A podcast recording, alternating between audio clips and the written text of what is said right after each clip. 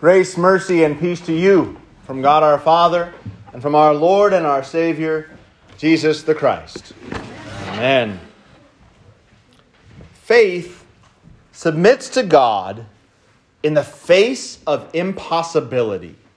And so the Christian is someone who believes God's word over and against his own reason and over and against the world's wisdom because those two things are susceptible to sin and the fall.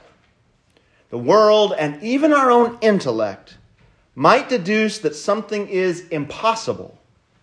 The dead rising from the grave, let's say. Faith, however, says, for man, yeah, maybe, but not for God. If it seems beyond the realm of possibility, the Christian humbly defers to God and his wisdom over and against our own. This is what Ezekiel did in our Old Testament reading. God presented him with the remains of the dead and asked, Can these bones live?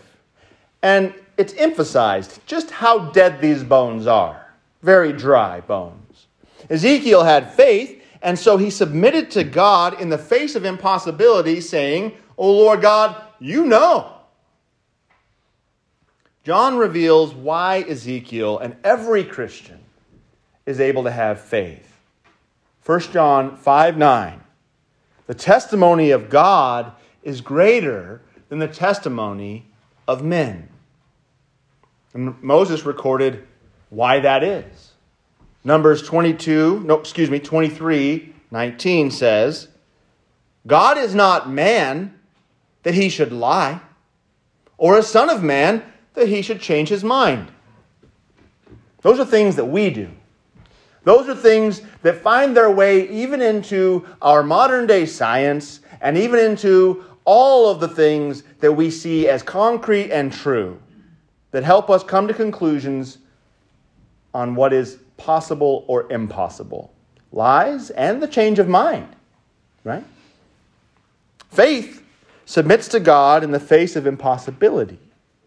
The author of the book of Hebrews said it this way faith is the assurance of things hoped for, the conviction of things not seen.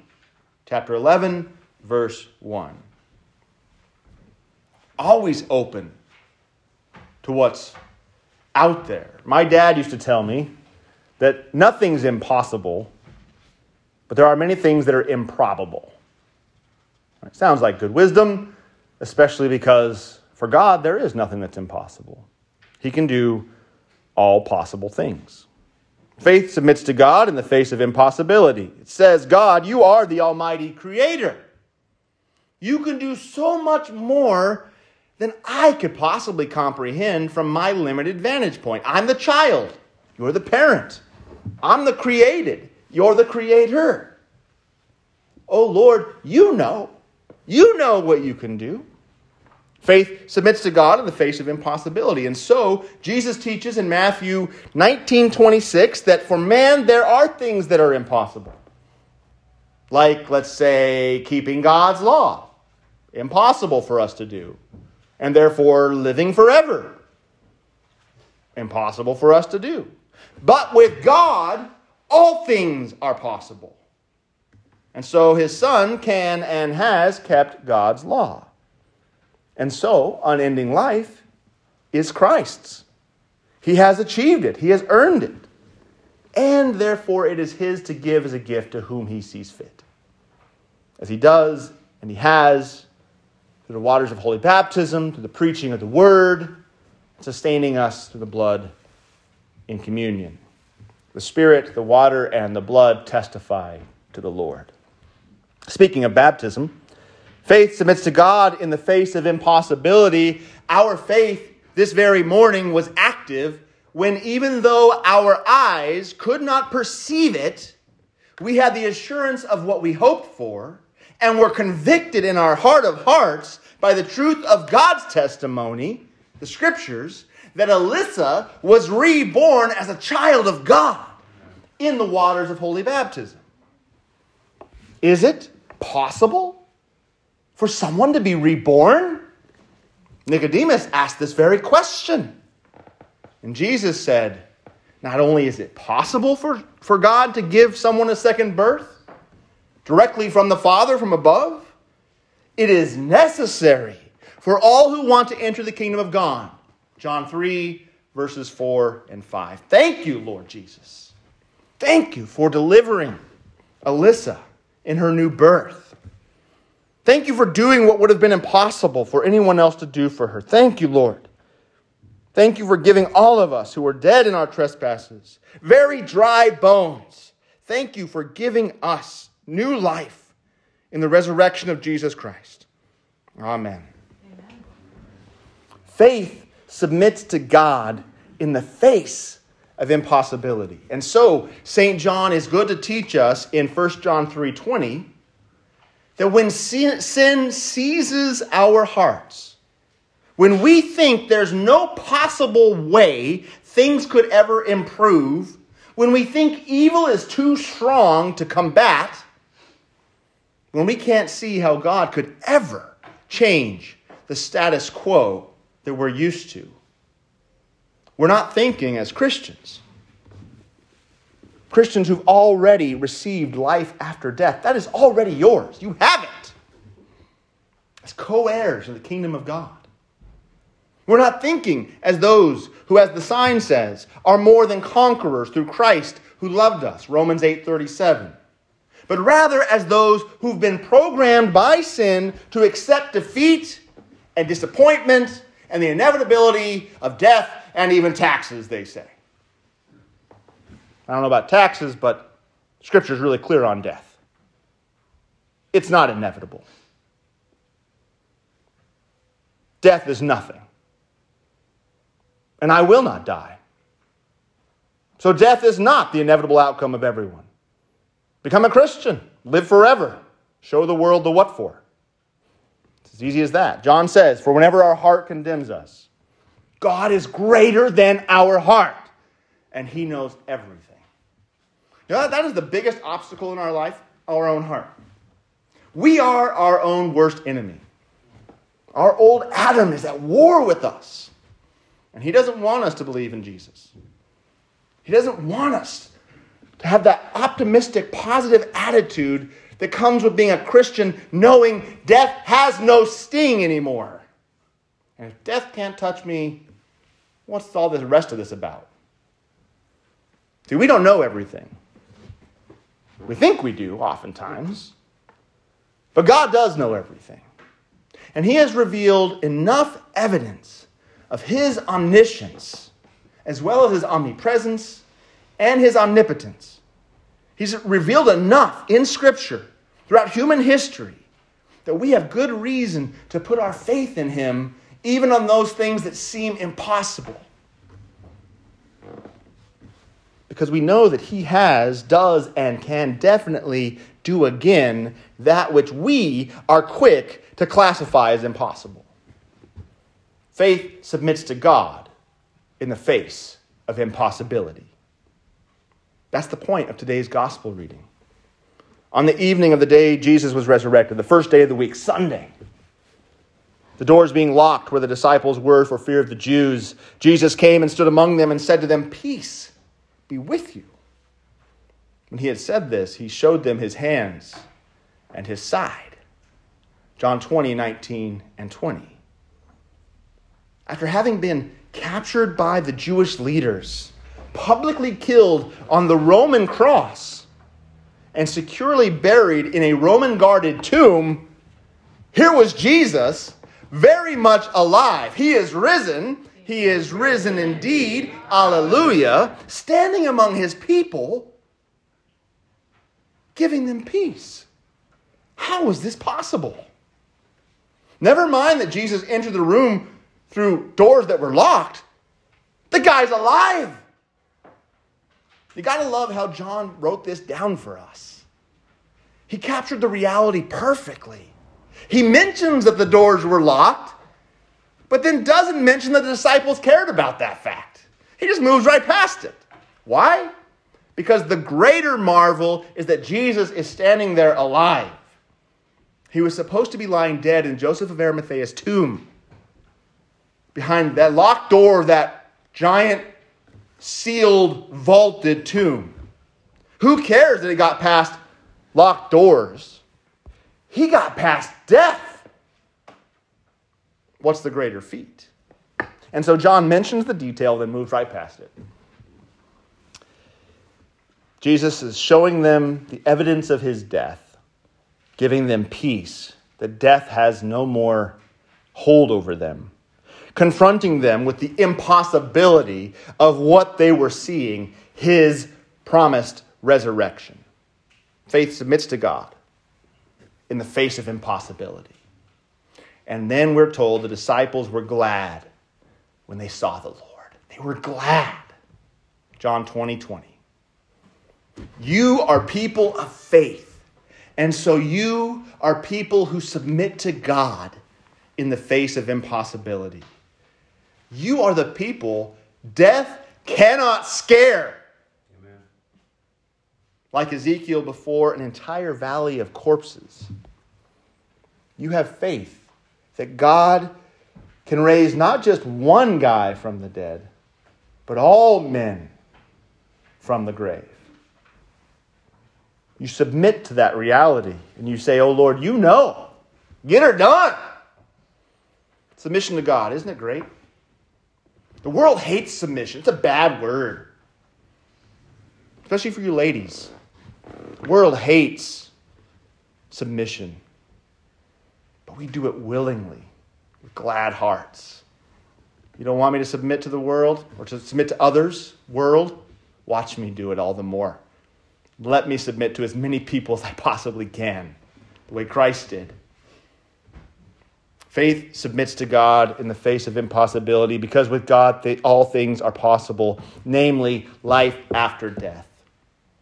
The great impossible feat in which you have faith in is Christ's resurrection. Because if he was crucified, died, and was resurrected, you will be too when you die you will be resurrected. You will be very much dead, and then you will be very much alive, just like Christ. He got up on the third day, no problem. This is wonderful news. And this is the wonderful truth that Alyssa believes, and so she was baptized today. That's why you were baptized. That's why you want to be baptized if you're not. Why? Because in baptism, we're given the ability to pass not locked doors, but past our very own deaths if the Lord should delay his return. Alyssa was baptized into Christ's death this morning. She was baptized into his resurrection on the last day.